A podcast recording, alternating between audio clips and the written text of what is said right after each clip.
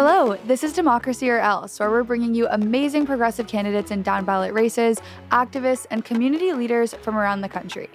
I'm Amelia Montooth. I work on social at Crooked Media, and like many here, I came from the campaign world, specifically the Warren and Biden presidential campaigns. Today, I'm talking with Shelly Jackson, the executive director of Instituto. Instituto is a community hub based out of Phoenix, Arizona, whose mission is to build sustained political power with low income and communities of color in Arizona. Thank you so much for joining us today. We are so excited to have you on our series. For those who might not be familiar with you, do you mind just introducing yourself and the work that you do? I'm born and raised, still living in South Phoenix, Arizona. I come from an, an artist background, so I'm not someone who grew up thinking that I was going to be doing political or social justice work at all. I actually went to school for dance and dance education before jumping into this type of work. But right now, I am a school board member. So I ran for school board in 2020 as a write-in candidate in my community and won. But more importantly, also as an executive director at Instituto. So here we do everything under the sun that has to do with uh, making sure leaders are equipped with all the skills, tools, and resources they need to advance their communities. I'm really curious to hear more about you being a dancer and finding your way into this work. What kind of inspired you or motivated you to join kind of social justice work? I'm someone who grew up thinking that I was always going to be a nurse. Um, okay. my grandma was a nurse and I wanted to be just like her. Nice. Um, so even in high school, I went through this program called the Hope Program that was designed to give uh, high school students an opportunity to get ahead in the medical field. But then I got to my senior year and realized, like, oh my goodness, I do not actually want to do this and didn't know what to do.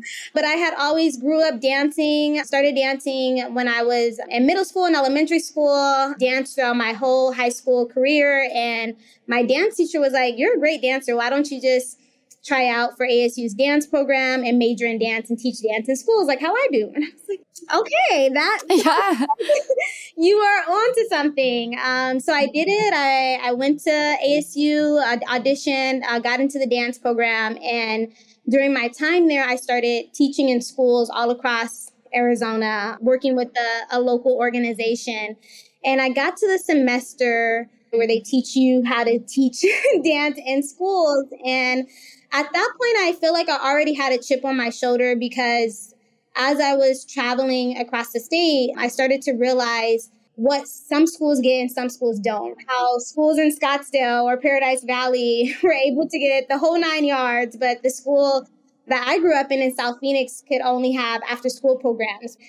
I started to already see this and feel some type of way about it and getting riled mm-hmm. up um, inside around it. Yeah. And when I was in college, I had this experience where a teacher from who was teaching on the South Side, talking as if people like me or people who grew up in my neighborhoods like automatically came in as criminals or bad kids or bad people. Yeah. Um, and it was one of those experiences where I don't know if you've ever had this, but you're like, is everybody hearing what I'm hearing? Like, what is yeah. happening? Yeah, you're hearing what they're saying in a very different way. Exactly, exactly. Um, and that was like final straw for me. Like I threw a fit at the dean's office. I um, was like, mm-hmm. I'm changing my major.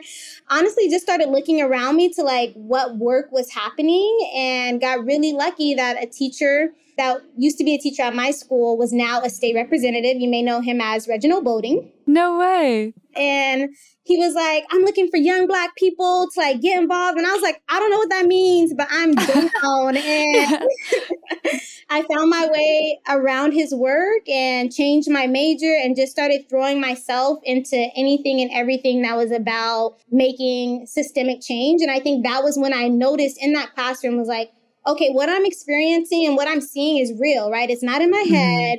It's yeah. systems level. I need to do something about it. Like I couldn't ignore it anymore.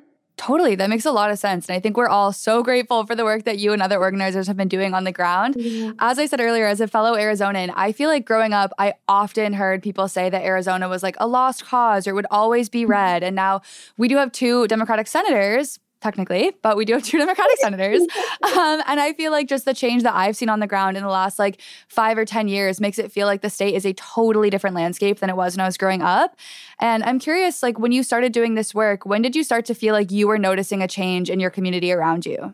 For me, I have a, a hard time with this question because I I think there's like a, a few layers to it, right? I think there's like the layer of what we define as a win. And sometimes that win may be getting folks who align with our values, like representing us and these systems, right? To make sure that we have a fighting chance to actually uh, make change in those ways. And then for me, there's another layer of like how we translate those wins to actual like improved lives. Yeah. In some ways, we've started to see like electoral wins, right? A lot of wins yeah. where like people are running and winning and who look like us, who have our values, who come from the same neighborhoods. Um, and now I think we're starting to get in the place where we have to say, like, okay, now that we're here, like, how do we actually yield that power in the best way possible? So that way, when I go and visit the schools that I represent, I can see that reflected, right? With like the additional funding that they have or teachers mm-hmm. that being burnt out.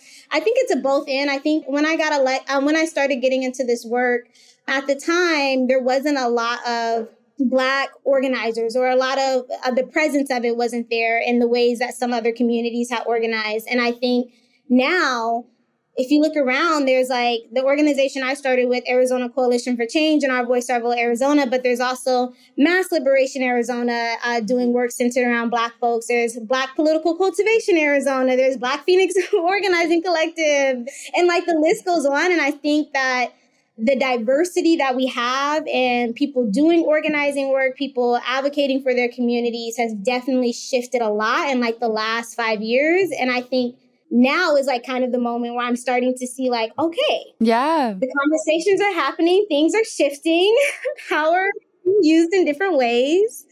Yeah, that's amazing. I'm sure that's such an like empowering feeling to be able to see that change happening. Honestly, in such a quick time frame too. I feel like it's happening so fast. Um, as you said, you're trying to yield power for these priorities that you have, and I'm mm-hmm. curious, what are the first kind of issues that are unique to your community that you're hoping to address kind of immediately? Oh my, so many. Um, I know. Where to start with Arizona? Very unique to Arizona um, is climate. Mm-hmm. Because of redlining, because of racism, right? You are more likely to walk down a street in South Phoenix and it be degrees hotter than other places that have trees along the sidewalk and uh, heat relief in different uh, places in different ways. And I think that that's something that uh, continues to worry me, um, especially as we think about, um, you know, living in the desert. And a lot of conversations are happening here in Arizona around water yeah. um, or water usage or water shortages, right? And I think like those are really pressing, important issues that are very unique to our state.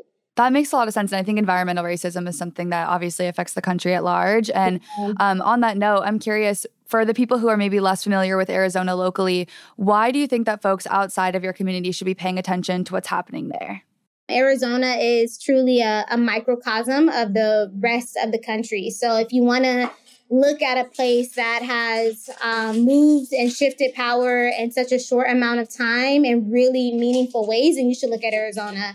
If you want to look at a place that is experiencing um, environmental racism or increased police brutality, like you should look at Arizona. I think that a lot of the really big issues that are affecting the country um, are happening and in real time here in Arizona in so many different ways in so many different places that there's a case study for pretty much anything.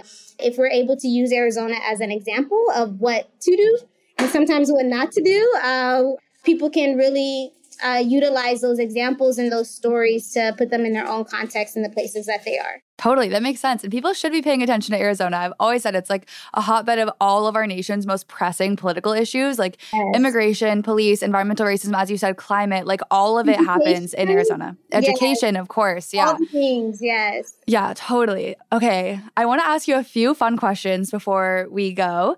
What's one of your favorite free or low budget activities to do in your community, even when it's 110 degrees outside?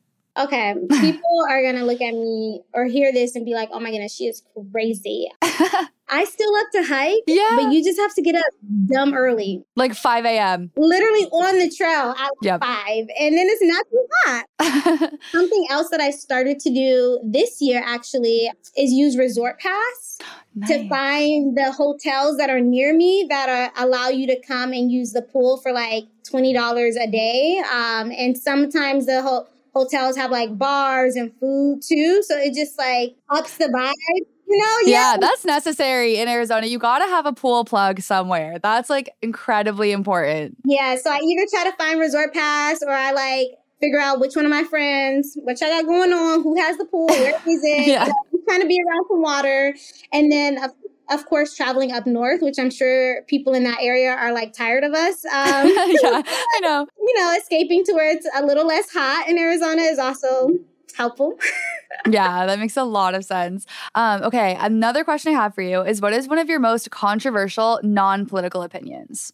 I'm just here to let the world know that bananas are not it. Whoa, okay. hate bananas. No banana pudding, no banana nut muffins. Like, can't do the, Wow. the smell, the texture, everything around it. I'm just like, I don't understand how it's even a thing and how people engage. Yeah. You know, like, it's like a mushy, like yellow banana with spots like your worst nightmare? I literally, like, yeah. oh, I can just thinking about it. I'm like, I, I literally can't. That's super fair, honestly. Um, okay, but I do have one last question for you. What is a question that you wish more reporters would ask you about your work that you would hope to speak on? I think that there is a question centered around like our lived experiences that really help show the the power that we're trying to move. You know, um, I think that it's so easy to get stuck in, especially like for political reporting, like the races and like what's happening and who's gonna take what seat. But I think sometimes we veer away from like the people and again like the Yeah. shit around like impacting lives.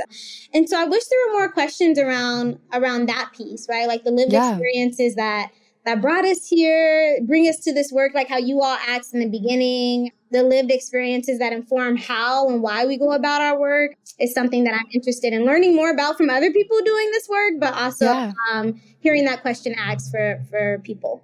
Yeah, that makes sense. I feel like so often politics can feel kind of like almost like a game, the way that people talk about it. And it just gets so far away from the whole point being that we're trying to make people's actual lives better. And we need to be checking it and making sure we're doing that and that that's actually being followed through on.